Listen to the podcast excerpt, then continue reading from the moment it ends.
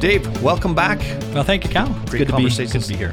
Po- podcast here. And the last time you were here, uh, of course, we, we covered a lot of what you and your ministry does, but there's going to be people tuning in for the first time. So, uh, Dave, you're the national campaign manager of Campaign Life Coalition. That's What's- correct. What's that all about? What do you do? Just give us a brief synopsis here. Sure, yeah, yeah. We're um, Canada's preeminent uh, pro-life, pro-family um, organization, working in mainly the political realm, but also social realm, trying to um, foster a culture of life and to defend uh, the sanctity of human life from conception to natural death, defending the family, defending our our, our religious freedoms. Uh, that's what we're we're all about. And uh, day to day, we're uh, launching petitions, talking to MPs and MPPs.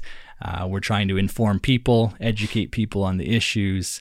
Uh, we have a lot of, of available information at campaignlifecoalition.com, so people can check that out if they want to see. Tell us a little bit about the uh, relationship between uh, your group and LifeSite News. Yeah, um, uh, we founded LifeSite News. If, if you're familiar with it, um, it uh, is basically the world's biggest pro-life news source.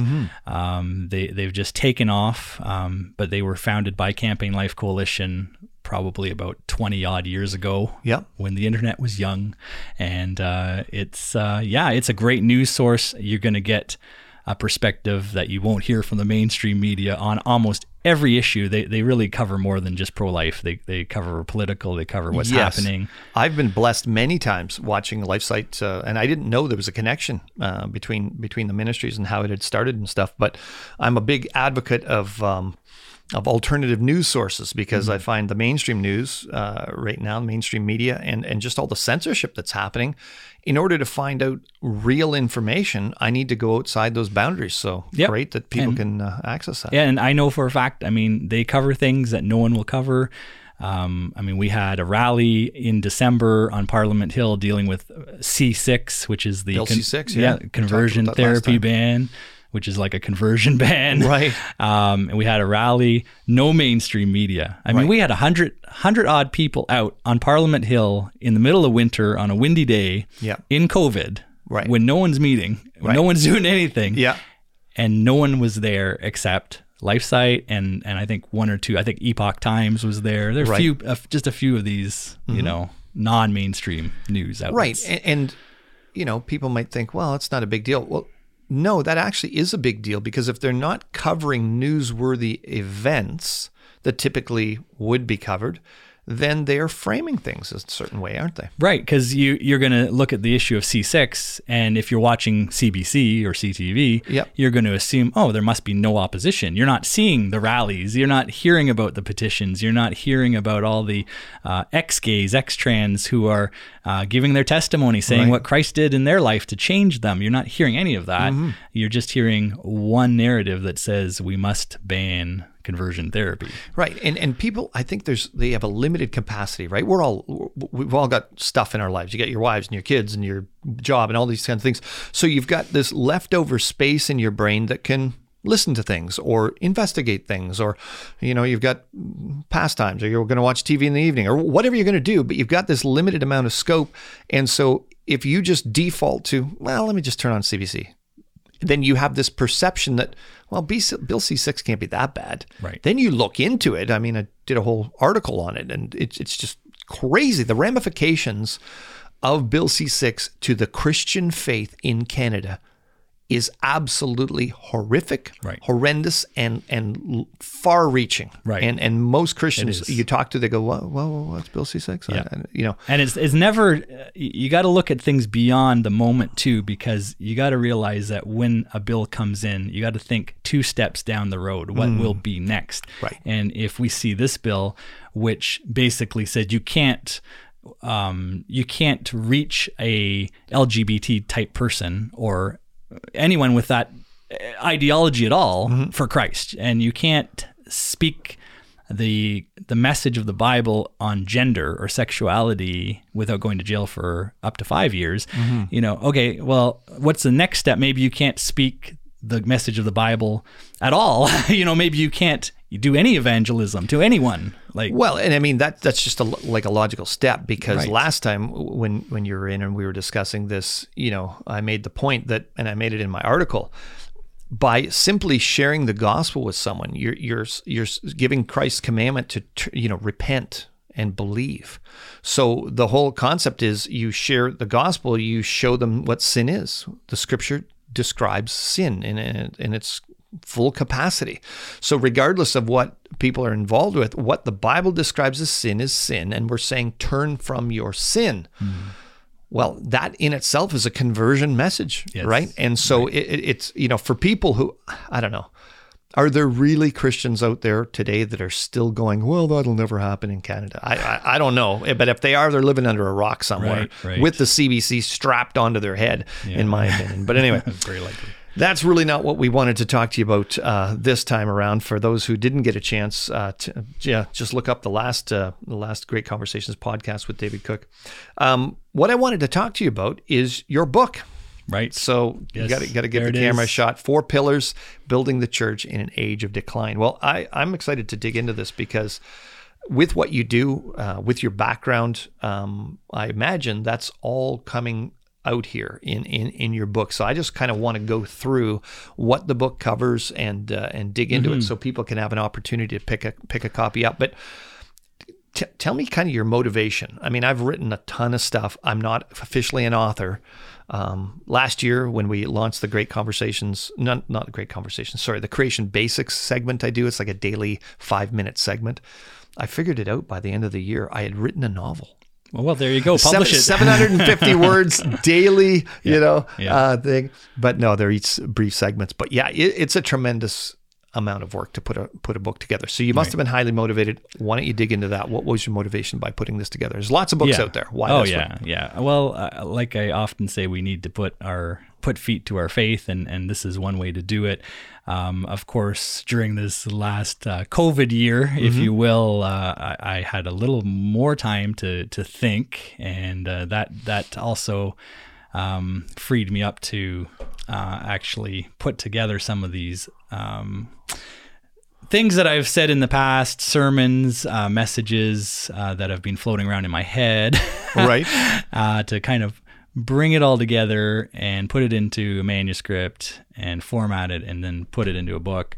Uh, but, you know, one of the reasons um, I wanted to write this is the very same reason I'm working at Campaign Life Coalition is, you know, I want um, I want to get the message out there, uh, the truth. I want people to be exposed to truth. I want people to uh, know the truth, let the truth set them free. I I want people to um, for Christians to grow in their faith and to live out their faith, and I want them to act on their faith. Right. And um, I don't I I know during this particular time. I've seen a lot of Christians, a lot of churches kind of retreat. Right. And uh, that was one major motivation for me um, that we shouldn't be retreating now. We should be actually getting out there more. Uh, whenever there's a crisis, whenever there's a time of um, injustice or any um, maybe pandemic, the Christian should be on the forefront. Right. Um, And in the past, historically, the church was right. Yes. right that that that's a big difference i don't i don't think people really understand that but you know people bring up things like the spanish flu and stuff like that yeah but the church was active Right. all throughout that that time and that was a real disease where if you caught it in the morning in the evening you were in a wooden box Exactly. and it wasn't a 99.7% recovery rate for people who got it No. that we're talking like a deadly disease Yeah. that wiped out millions of people so Right. um, the church was serving yeah that, i think people don't realize that Exactly. And, you know, there's also a more personal motivation here in writing this because uh, the church in Canada over the, the years has been in a state of decline. right Um, we have seen churches uh, shrinking, we have seen them shutting down. Um, we see the young people leaving. Yep. Um, All the things Answers in Genesis has been talking about for years. Exactly. And it, it seems like it's just been picking up speed lately. And this really hit home for me because just in the last two odd years, Yep. three churches really dear to my heart shut down. Wow. Uh, our home church, um, Walkerton Baptist. You know, it's it was our home church for for a number of years. Right. Um, you know, my wife and I and our two kids go there, and the pastor is a great guy. Uh, he's also a David, David Williams, and um, that church. It, after I, I think it was there since like before Confederation. I mean, it's been Yeah, there yeah. since early eighteen or mid eighteen hundreds Right. and uh, in Walkerton, um, it's one of seven churches, and it just shut down. Yeah. Uh, and that that was like really tragic. Um, but uh, a neighboring church in the next town over in Hanover, where Heather, my wife, and I got married, Right. shut down Yeah. also. And then in another neighboring tech church, uh, next town north, Paisley, where I pastored for a year, shut down as well. Yeah. And all within about, yeah, within two years, these three churches, all Baptist in the same denomination, same fellowship, um, shut down completely. And it's not just that. I, I know personally a number of churches um, that I've seen shut down. Yeah. Some that I've preached in, some that I'm just aware of, just within the last few years. And I'm seeing this happen. I'm thinking, what is going on? I mean, in a way, I know what's going on. Yeah, you've heard, you've heard, you, you've actually had me uh, speak at, at uh, one of the churches you pastored at, and you know we're always talking about the fact that seventy percent of young people from Christians' homes abandon the faith by age eighteen. We get into that more, you know, uh, that that book that. Um, uh, Answers in Genesis actually had, uh, you know, the Beemer report came out, and it was it was based on that. And now we're finding that most young people, by the time they're 13, have rejected, you know, that think that there's a big challenge between science and the Bible and all that stuff. Right. You cannot continue down that road without finally experiencing what you're talking about. There is cons- there are cons- consequences to these things. So I've, I've shared this story. I I don't know if I've shared it with you.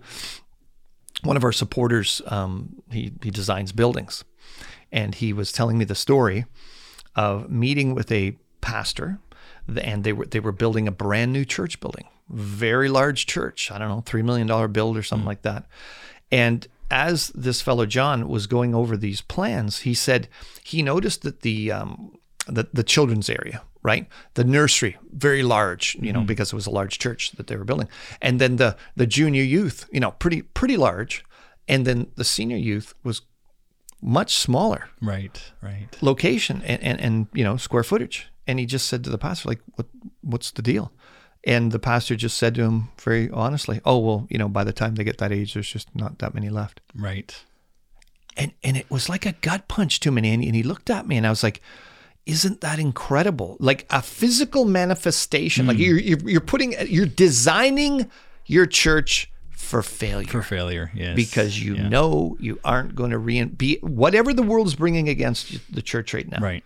Somehow you haven't figured out how Yeah. to to to you know reinforce the faith of those young people. Right. You're feeding them to a to to a machine. I don't know if you saw that uh, that graphic on on Facebook that uh, somebody I guess that had worked for Disney put out. Perhaps I'm getting my facts wrong, but it was a it was basically this image of a young person and their face was being put into a wood chipper, and and that you know it was such a such a barbaric but visual representation of what I think is happening to people mentally and spiritually when they're just being attacked by this atheistic, naturalistic worldview that just says life is meaningless. Right? Right, right. It's the wood chipper of their mind. Yeah. It's incredible. Well, you talked about uh, you know your friend who's designing this building Mm-hmm. and phys- the physical structure um, really designed for the failure that's happening. Right.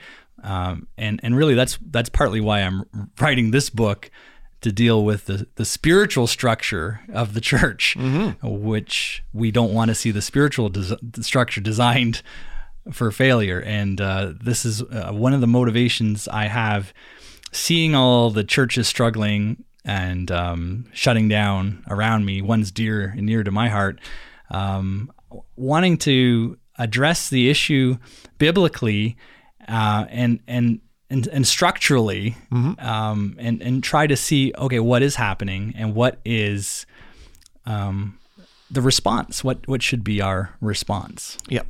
Well, that's good. Yeah, you know, I, I hope people take it to heart because I've been saying for quite a while now that if if the church does not get a long term vision and get it soon and start implementing long-term strategies within their church, um, you know, it's it's the definition of insanity. Why would you expect the result to be different? Right. If if the vast majority of Christians and we know this to be true because if I was to show up at a church on a Sunday morning, I wouldn't do this, of course, but if I if I was to show up on a Sunday morning and say, you know, hey, how many people here have shared the gospel with a family or friend or or whatever, or just anybody have shared the gospel with someone in the last six weeks? Hands up. Three months, Right. six months. I mean, There won't be many. it wouldn't look like a soccer wave like flying around a stadium, right? Pastor probably doesn't put his hand up. the pastor wouldn't put his hand up. So if no one's sharing the gospel, how, how are you going to get some? You know, we, we we just need a renewal, a revival. Right. No one's sharing the gospel. Why aren't they sharing the gospel? What Well, are we you- here for? yeah, I mean, you, you share the gospel with somebody, and you're typically going to get hit with the social issues. Well, what do you believe about uh, same-sex marriage, and what about LGBTQ, and and what about abortion, and all these things? And as soon as you go to defend that, and you know this because that's what your ministry is all about, as soon as you go to defend that, you've got to go to Genesis as your foundation for why. Well, we're created in the image of God. Everyone's that's why you have worth, and and from conception, you're a human being, and God created male and female. He didn't create you know the, the spectrum, and and this is why we hold to one man and one woman for life. But most Christians can't defend Genesis. Yeah. What is your authority? What is your foundation? Yeah, because they know they're going to get hit with, oh, come on, you believe Genesis, God created male and female, like Adam and Eve? Are you kidding? We know evolution is a fact. What about the ape men? What about millions of years? How do you explain dinosaurs? All those things, radiometric dating gets dumped on top. And the fact is, most Christians don't share their faith. So they just get shut down right from the beginning. Right. So, Exactly. yeah. So looking forward to dig into those uh, those four pillars that you're talking about because Yeah. you know in, in my mind, three things need to happen. Churches need to get apologetic training. Most Christians can't defend their faith properly. You need evangelism training. Most Christians don't even know how to share the gospel. And you need a counter to what the public education is putting out there. So you need an education platform. That's why I, I love the Answers in Genesis ministry. It's what we deal with. We've actually got an evangelism curriculum now. You know, Right. my good friend Corey McKenna, he's actually put together, uh, you know, formatted his his evangelism curriculum uh, based off of Ken's last book, Gospel Reset. So it's Gospel Reset Evangelism Curriculum. You've got the apologetics, and then of course you've got the great education, uh, you know.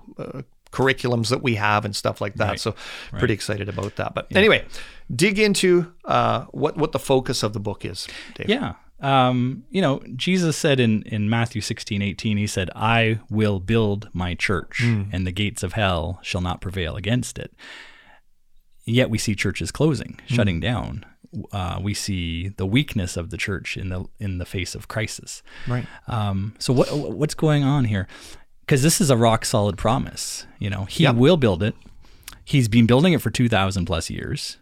Um, he promises to build it. He's not going to fail. He's not going to stop. yep So how do we see that happening today, and, and how how can that how can we see this gospel reset?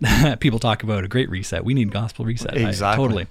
Um, so I thought, you know, I want to look back to the book of Acts because in the book of Acts, that's where the New Testament church began, Right. Where it it grew, it flourished, and uh, so I wanted to go there, and I wanted to step back. I like one of the things that kind of irks me. Um, I don't know. There are a lot of church gurus out there, church growth gurus, Right. You know, and they will have all kinds of ideas for how to grow your church. And you do X, Y, Z, and it's going to grow. You know, you bring in, you know, the the the rock music, you bring in PowerPoint or whatever, and you're gonna grow. And it's usually kind of superficial, some little change on the surface. Yeah.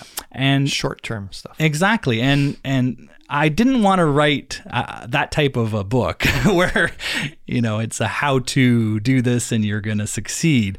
I wanted to have this be grounded, so I went to the Book of Acts, and um, I looked there at what the church experience because we have a group of 120 believers in a room, and on the day of Pentecost, 3,000 are added, mm-hmm. and then thousands more and then it, in 300 years it takes over the roman empire basically yeah you know i brought this little thing little model along i visited rome a few years ago here's Right. the colosseum okay so Yeah. how do you go from that you know christians thrown to the lions as blood sport Right. for entertainment purposes.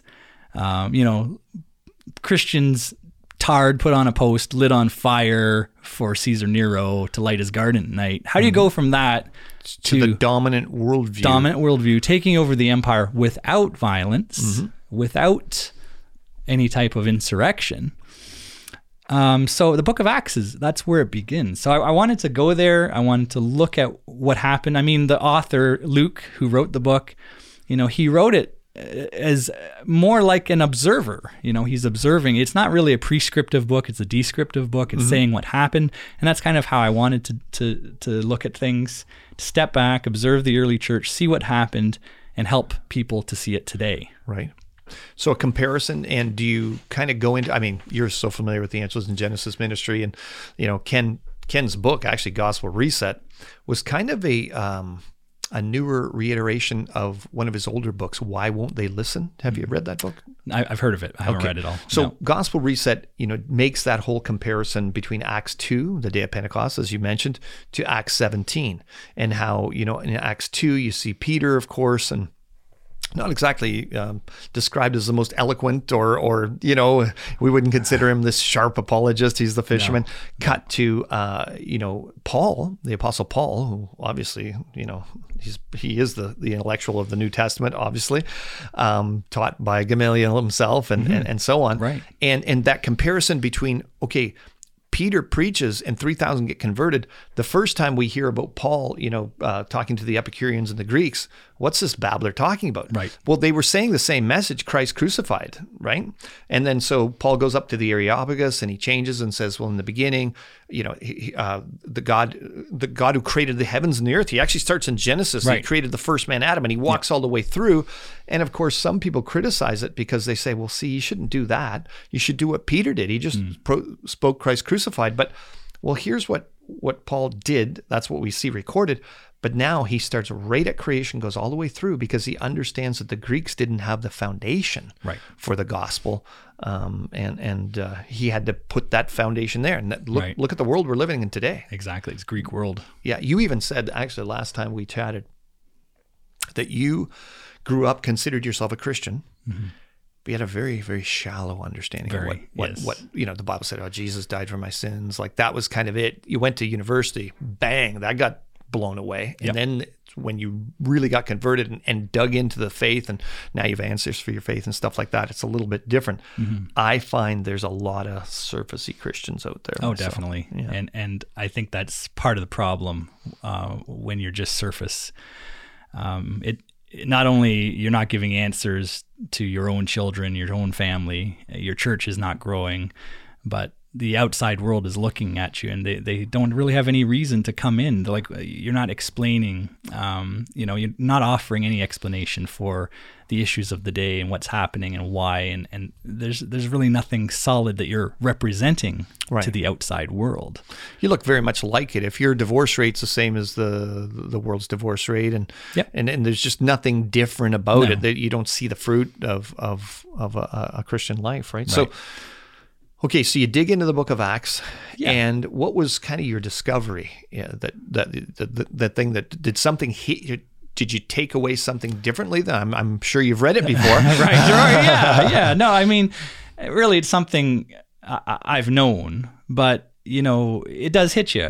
The fact of the matter is, when you read the Book of Acts, you realize it is Christ who builds His church. Mm-hmm. Okay, He is the master architect and and builder. Uh, he is the one who has the plan and the blueprints. He provides the tools and the building supplies, and and it just hits you. This is his project, okay, and it's not it's not our job. So that means that you know if if we want to see this church that Christ is building grow, we have to do it his way. We have to get out of the really we have to get out of the way and get on his Holy Spirit's construction crew, um, using his tools, his wisdom, his plan, um, which we have from Genesis to Revelation laid out. Um, and we have to not be trying to innovate and do things a different way or, or follow the world or whatever, uh, you know, any other number of ways. We need to look at his way. And, and that's how the church grew in Acts. You can see it was the Holy Spirit's work. You know, the, the message was brought uh, in a relevant way, it was brought in a way that uh, addressed the particular, like you say, crowd that was listening. Mm-hmm. And, uh, and as the message was brought, God worked. And as people were faithful, the church was built. Um, it's like uh, the church um, is like a, a, temple, a great temple. If you think of a structure, you think of like the, the ancient temple, Solomon's temple. Yep. Uh, this is huge structure. Uh, it has a foundation. Uh, ultimately, Christ, His Word. Um, it's built up. He's building. Christ is building it. There's an entryway, a doorway in and we know that doorway is through repentance and faith as people hear the gospel message. Mm, Christ himself is the door. Right. But how is that building um, supported, stabilized, upheld? Um, and this is where I'm talking about four pillars. Mm. That's that's really where where we're going here, and we see that in the book of Acts. We see um, what Christ has put in place to to stabilize the structure, to support it, and to help it as he's continuing to grow it, as he's continuing to build on that that structure and make it bigger and, and more encompassing. Well, you're you're preaching to the choir here, brother, because uh, uh obviously, as you know, Answers in Genesis we're constantly talking about foundations, right? Uh, you know, Genesis, the seedbed of all Christian doctrines, and if you don't have your foundation, and we, you know, you'll often see us use those illustrations of how are you going to build a building? You don't you don't start with a roof and then make some some walls and then stick a no. foundation underneath it. You start a foundation and then you build your structure up from there, and you know, I, I just think that too many Christians have not kind of gone down to the basement every now and then. I mean, no, you know, most of us have a home if you you know uh, of our age, and uh, you know, every now and then you kind of got to go, hmm, let's go downstairs. Let's see if there's any cracks. Let's see if there's any leaking. Let's see if something's not quite working right. right. Because if it goes, the right. whole thing goes. I think some people think ignorance is bliss. We don't want to go there. And then I think some people think, you know, we need to clear out some more room here. There's not enough room. So let's just take down some of these pillars. They're not that important. Right. Let's saw through up. this beam here. and uh, it, it's not yeah. like it's holding no anything up. Yeah. It's yeah. in the way. Yeah. Absolutely. Someone told me to do that. I should do that, you know? yeah. Well, I, I, hear a lot of young people going to Christian, you know, uh, seminary and I've had them come back and say, well, you know, uh, my my Old Testament prof, he he says Genesis isn't a big deal, you know, and I'm like, what are you what are you talking about? Well, he says you can believe in God, God used evolution or God used millions of years. It's it's not a big deal, and I'm like, what are you talking about? Look at the, look at how. Yeah, but you know he's an Old Testament uh, theologian. He he loves God. He's a, he's a godly man, and he you know he, he prays with me, and he's such a. Well, that's nice, but he's giving you false information. Right because Jesus quotes Genesis as verbatim as plainly written mm-hmm. exodus 2011 for in six days the lord made the heavens the earth the sea and all that's in them you can have the nicest most well-meaning person out there telling right. you that you don't need to have that foundation but you need that so yeah. the, that concept you, are only going to build pillars off of that tell us about those four four pillars yeah uh, well my hinge verse really is acts 242 um, where we see you know the early church just just starting to grow. Okay, right. after Peter's sermon, um, and we see that this this this body that's just you know three thousand have just been added. Mm-hmm. Um, what is life like for them? What what are they doing? What's day in day out life? And we see here it says, and they continued steadfastly in the apostles' doctrine and fellowship, in the breaking of bread, and in prayers. And we see those four elements this was their life, this was their um, existence as the church. And really, uh, this is where I take the, the, the, term pillars from each one of these elements as mm-hmm. being a, a pillar that is absolutely vital for the church to be stable, strong, growing, so that the doorway can be kept open and free and clear for more to come in. These four pillars are essential. Right. So, doctrine, mm-hmm. fellowship, meeting, breaking of bread, and prayer. Right, right. Yes, and and each one of these is is vital and distinctive, and and um, I think too often we don't even think about these. Mm. I, I, hate to say it. We, we maybe we, uh, I mean, as an evangelical, you know, evangelical churches, we often are talking about doctrine, you know, um, but sometimes we can miss some of the other ones. But even talking about doctrine, often we're very narrowly focused when we're talking about doctrine. Right. We're just talking about certain doctrines that we like Mm-hmm. that that we think are important. Right. But here, you know, that first pillar, which I think stands as firstly impo- of first most importance, is is the apostles' doctrine, and we're talking about the the doctrines of the Bible. Right. We're talking about the the Word of God from Genesis to Revelation, sixty six books. We're talking all those doctrines that flow through the Bible from beginning to end, Yep. which are as as Answers in Genesis does so well in presenting, are rooted in Genesis. That's right. Yeah, it's precept upon precept. So you've got a good creation, marred by sin. You've got, you know, the, the historical account of, of, of what happens when a world is in sin and what happens when sinful men are in control, etc. You've got, you know, the birth of Christ. You've got his sacrificial payment on the cross so that people can be saved uh, because of what he did. And then you've got a restoration and a, a renewal. Uh, that that's the all-encompassing message of Scripture.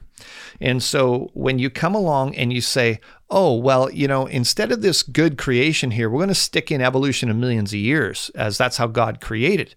Well, you've just changed doctrine from beginning to end. Because if you're saying that God used billions of years of death and suffering and cancer and disease to create, called that very good. Then Adam comes in on the scene and then he sins. And that's when sin and death entered in the world. The wages of sin is death. Well, no, there's been death for billions of years prior to that. By the way, what's the restoration going to be like when God restores it to the way it was in the beginning, where there was billions of years of death, suffering, cancer, and disease? Are we going to even know the difference? Right. Did Jesus know what he was talking about in the New Testament? I mean, you you confessed the last time we chatted that when you went to university, you got your Christian, your your quasi or soft Christian worldview crushed. Yes, yes. All of those things come to bear when when we mess with doctrine like Right, that, right? right. So you shatter that pillar. Um, you know, there's a reason why chairs have four legs. Right. Exactly. And and it's not for us to decide what the doctrine is or what's important. It's for the Bible to decide. It, it's it's for what Christ has given us here in His Word, and He has laid it out. And and uh, you know we see it in how you know, Peter presented the gospel to his Jewish hearers, how Paul presented it to the Gentile hearers Yep. it, it, there there is a very clear need for the whole Word of God from beginning to end, Right. with the grounding in Genesis, uh, and we can't leave things out. We can't we can't just you know if something is awkward or inconvenient or we're afraid of what people are going to think. Well, I'm sorry, but Christ has put that's part of His plan. It's mm-hmm. here. You know, we have the blueprint. Yep. You know, this is a pillar, so we need to have that pillar in place. Absolutely. Now, I'm going to bring something up, and we didn't talk about this beforehand, but I think it's so important for people to hear. I've had so many times over the years when you're talking about biblical creation and why that's so important as the foundation, like as Genesis is plainly written, that's the way I would say it. And they would say things like, yeah, but come on, Cal. You know, there are godly Christians who hold to different beliefs about certain doctrine, right? Baptisms, soteriology, um, end times, Right. and and they hold to different views.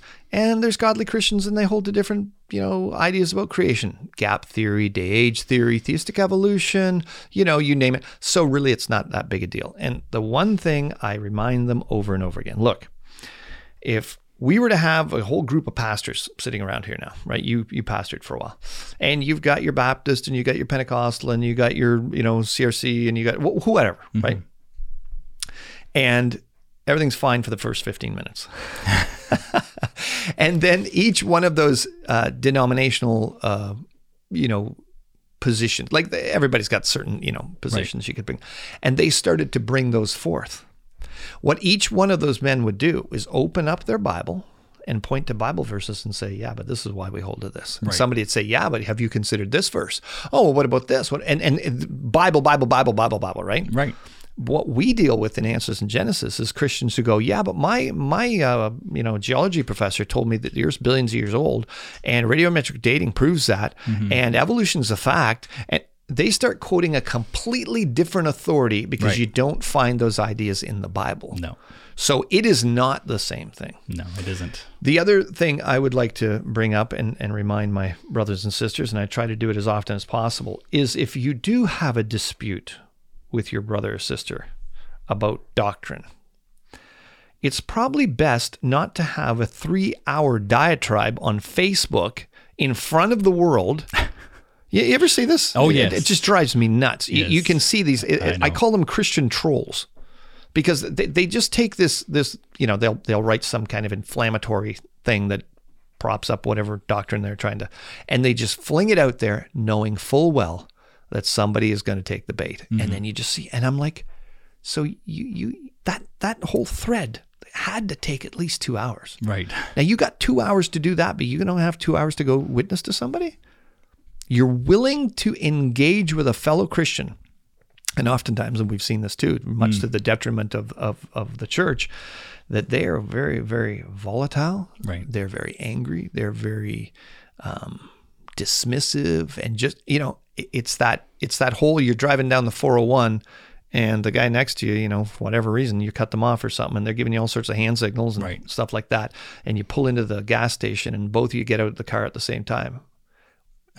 It's a little less volatile, isn't it, when it's face to face? Oh, for sure. because you got a person there and now you got to be accountable but you hide behind those keyboards and so i would just encourage people if you do have a dispute in the sense that you believe this or you believe that why don't you have a cordial conversation and, Right. and sit down and like brothers and sisters in christ and look at the scripture together and pray together and say agree to disagree if you have to but don't be doing this stuff it's it's it's not yeah, good we need to go go to the scripture together. Absolutely and and even if you don't agree at the end of it well Yeah. just pray and and you know if, if you think they're wrong in what they believe well ask the lord to help them Yeah, right that's his business. yeah know? exactly So, not yeah. not yours in a sense so Yeah.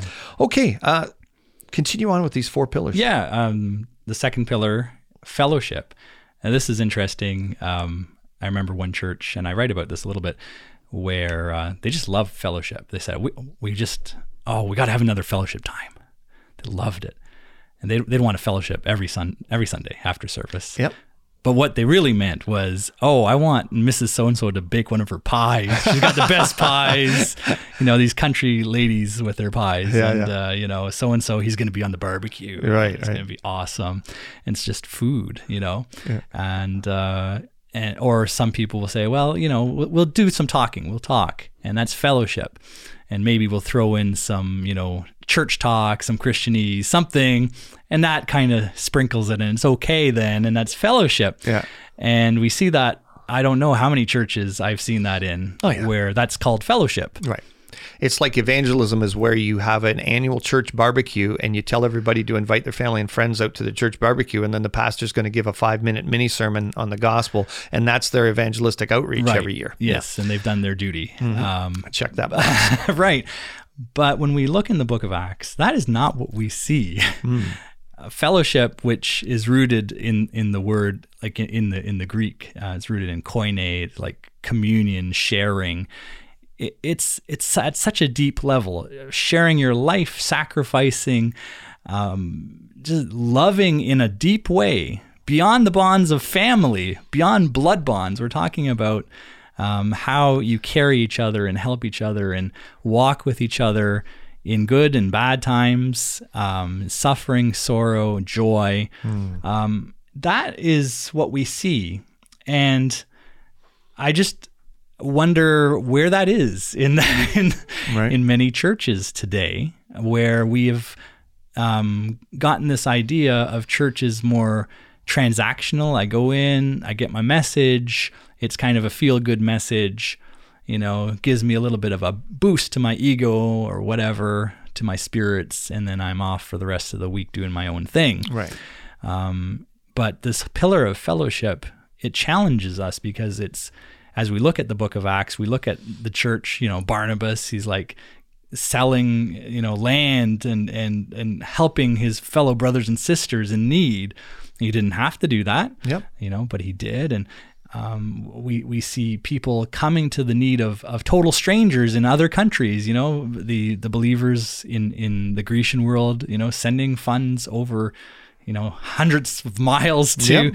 the Jerusalem believers who are struggling through. Yeah, they didn't just send an e-transfer. There was a No. bit of effort required there. Yeah. Yeah, there's a, th- this whole dimension, and and I, I They think didn't do a GoFundMe for whatever. no, and I, I this in particular during this time of COVID, it just hits me. You know, we're all told this to be separate and stay away from each other and mm. close the churches. And okay, there's you know we can be on on uh, Zoom or whatever, Yeah. but the fellowship, the the fellowship, where is that? And how much we need it. We see the suicide rates going up. We see, the mental health unemployment. rates. We Yep. see people just not knowing what to do. We see fear. Mm-hmm. And fellowship is one of the best counteractives to all this. Absolutely. You know, as people are walking with each other together, literally, not just That's right. Yeah. No. virtually. I saw this Facebook meme. It was funny. It was comparing Zoom calls to like a seance. You know, there's four people sitting around, and one, is that you, Mary? Is that your voice? Yeah. I mean, it's just, and it, it just struck me. It was funny, but it was kind of heartbreaking. So it's Yeah. like, yeah, like you're not actually seeing that. You're not with somebody and emoting and looking at their face and and all that type of thing. So, yeah, you- you're talking about a fellowship that goes beyond just that show up and blow up. Uh, Yeah. You know, after church, hey Dave, how you doing? Oh, how's Yeah. the family doing? Oh, good. Blah, blah. And you just I'm not saying that churches were doing this right before COVID. I don't think they were. Yeah. And I, I just I think the COVID has maybe highlighted that fact. Right. Well, you know, I, I've said that since day one. This has just highlighted, and I'm not church bashing because the whole purpose of the ministry is to build up the, the, the, the Christian church. But the fact is that this whole situation, I believe, has revealed some some troubling things in Christendom in the West that they're just more exposed now because it's more vulnerable and anybody that's you know any situation is going to do that. So, yeah, I mean, we've been seeing these things develop for years. It's just coming out more. yep. So, yeah, the other, uh, the third pillar, Yep. bre- the breaking of bread, which bel- I believe speaks of the Lord's Supper, the Lord's table. That is the barbecue. Yes. well, you know, No, no, I'm and, sure you and that's the, you know, that that is um, uh, even that element. Uh, I mean, most churches observe the Lord's Supper. Mm-hmm. Of course, it's more difficult in COVID times, but. Uh, I wonder if we understand what that is all about. And I relate a story from the book of Acts. Actually, there are a few different stories I relate in that chapter, but the one in particular that always stood out to me whenever I read it was the story of Eutychus and Troas Right. which is actually, if you think of it, totally hilarious. Okay, this young young guy who's listening to the message. Listen, Paul's speaking. Yep. He's he's he's up, they're up on the third floor. Okay, of this. It's obviously a big big house, and they're up in the third floor. They're listening to Paul speak, and they're in this this room. The candles are burning. Yep. It's getting late. The smoke's probably filling the room. This guy, typical teenage boy, right? He's maybe not fully with it there. Yeah. And, and the smoke and he's kind of drifting off. He's sitting in in one of the windows you know probably getting some fresh trying to get some fresh air. Yeah. falls asleep falls out the window lands three stories down on the ground dead. Yeah. okay.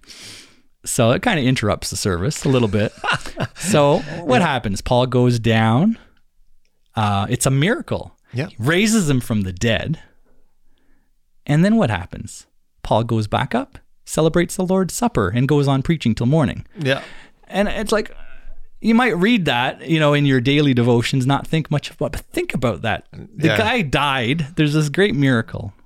He's risen from, raised from the dead, this boy, and they celebrate the Lord's Supper, Hmm. and they go on in teaching and preaching. It's like, wow, what, what is that? you know, d- would we? Not your everyday occurrence. No, thankfully, but you know, how do we look at the Lord's Supper? How do we look at this opportunity to dine with Jesus, to uh, experience His grace and His presence in a special way? And and uh, again, the teaching ministry. Uh, how important is that to us? Um, you know what really hits me is you know like you said just picture that it's like i i picture that so many people it would all be focused on paul then wouldn't it right. like look what he just did he just you know and No, maybe no. focused on well what, what what what did you feel or what did you experience when you were dead or it, it'd all be like Yeah. man centered in a sense. And Yes, Paul's just like, uh, no, we're going to go celebrate the Lord's Supper because none of this means anything without Jesus. Right. This is all from him and for him. Yeah. You know, and through him. This is And all the- about him. The Lord's Supper signifies the fact that he died Yeah. in our place. Points to the cross and to his work. Yep. And the reason why we need his work because of this world we live in that's full of death and sin. And, Mm-hmm. and uh, again, rooted in Genesis, we can go back there. But it's interesting that that is what Paul did masterfully, again, bringing people to the central theme, which is Christ. Yeah, Yeah. absolutely. Yeah. And then my last pillar is the pillar of prayers, Mm. which I devote two chapters to because I feel this is often neglected. I mean, Right. in most churches, what is the first service that is either, you know, uh, well, the, the least attended service in the church is usually the prayer meeting. Right. The first one to be canceled for any reason or for no reason at all is usually the midweek prayer meeting. Right. And and yet this is specified here as as being a pillar. Hmm. Prayer here here is our phone line to God, um, our our way to communicate to Him, and and uh, and it's not just you know a certain you know way of praying. It's it says prayers in the plural. It, it's talking about every all kinds of ways of of talking to God and bringing things to Him, thanksgiving, praise, supplication, um, praying alone, praying together with your belie- fellow believers, uh, praying in in the service, praying at home with your fam. I mean, we're talking prayer in its broadest scope here, Yep. and uh, it's it's really vital. And I remember, um, I don't know if you remember, but I remember uh, a creation talk that you gave Okay. in Hanover, uh, Ontario, in a little Lutheran church. And I Mm-hmm. Don't know when this was, but it was probably about 16 or 17 years ago. I don't Right, know. right. But I'll always remember that because um, in that talk, you were talking about, or at least part of your conversation was how society um, has been kind of going downhill, um, the, morals of society and and um, the values and um, and how the crime has increased and how school dropouts, uh, teen pregnancy, all these different Right. factors. Um, and you showed some statistics from that, and um, of course you were you were mentioning how uh, because a lot of this is you know we're we're we're not uh, taking care to build the foundations uh, in our churches and but one of the things you mentioned uh, as you're looking at these statistics was uh, you can tie it to a very specific event in this in, in American statistics, Right. uh, When they basically said that prayer uh, was to be banned. They got rid of in, prayer in in the schools. schools. Yep. So I remember you that couldn't series, pray. yep. Yeah, yeah, and uh, that really stuck with me, and because you can see like concrete, real facts. This had uh, an effect in society. Yeah, I, I- think I even have a copy of those old slides, but they were statistics uh, taken from the U.S. and you could see those very dramatic increases in Right. all of those negative effects as soon as prayer was removed, because your covering's removed. Right. You're not even acknowledging the Creator, you know, and so prayer's removed. Obviously, the authority of the Word of God was removed because it's like, well, the Bible commands us to pray, but we don't really believe in the authority of God's word anymore. So now we're just going to take that away. Well, you've you've given up your covering. So Exactly. yeah, Yeah. So those are the four pillars, and uh, you know, I, I they've been put there for our benefit. They're a part of Christ's building plan. Um, they're necessary. Um, it's not something that we put together in our own way. We we follow Him in Right. His design, yep. and uh, that's really what my book's about. It's, That's it's great. not. And I mean, Dave, you've always seemed like a pretty practical guy. This isn't going to be like super heavy reading, a lot of deep theological terms, or I don't know. You tell me. Yeah, no, no. I mean, it's you can see it's about 100 pages. It's not heavy. Uh, I wrote it for the average Christian. I think pastors can benefit from it. I Right. mean, I, as uh, someone who's been in pastoral ministry, um, I'm thinking of the pastors, but I, I wrote it for the average person. Um, and uh, I put in some interesting things that I think um, people can enjoy. You Yeah. know, it's uh, I put in some stories from my own ministry experiences in small town Ontario. Yeah. You know, it's a it's a fun thing to experience life in small town Ontario. It's relatable, right? It's, It's very great. relatable. Um, and I put in some statistics, uh, including some prayer statistics and some other things too. Um, uh, Ligonier Ministries uh, does some theological analysis like every year, and so I put in some of their statistics too. Uh, to show what's happening and, and why these pillars are important and why they make a difference. Right. Um, so Well, that's great. And um, where do people pick it up? well, uh, they can get it on Amazon. Haven't Yep. been banned yet, thankfully. uh, so Amazon.ca, uh, Four Pillars, Building the Church in an Age of Decline. Um, they can go to the website baptisthouse.org, uh, which is what we use as the publisher for this. Oh, great. Yeah. And do you have like an ebook available Yep. as well? You, you can get it um, as an ebook for your Kindle um, or, of course, the hard copy. That's awesome. Does the ebook have like, uh, is there an audio version or anything Not like yet. that? Not yet. Not yet. Okay. Yeah, I'd encourage you to do that. So many. I mean, I know myself. You know, you get so busy, but when I'm working around the house or doing some painting or exercise, I'll I'll throw throw some audio on and listen to it Yeah. because I love to do that. Yeah, I But, do the uh, same. I, I sure. on- once I find a book that I really like, though, I like to actually have the physical copy, and then I'm making notes and all that good stuff. So, anyway, maybe you can gift me one of those. no problem. I brought one for you today. Thanks, brother. well, that's great. Oh, one more time, uh, just give the shout out to your website for your Yes. ministry website. Yeah, baptisthouse.org. Right. and Actually, I meant um, I meant your ministry's uh, Oh, yes. website for uh, Campaign Life that. Coalition. Yep. So for Campaign Life Coalition, campaignlifecoalition.com pretty and simple. uh, sign up for our newsletter and we'll get you uh, informed and engaged. That'd be great. I think it's so important the way you, ha- you have information laid out because people have a limited amount of time. This is a place they can go. They can look up specific things, bite-sized chunks, and uh, and get informed. I think that's what we need to do. So, thanks again, brother. We'll have you back. See you later. Thank you. My pleasure. Bye-bye.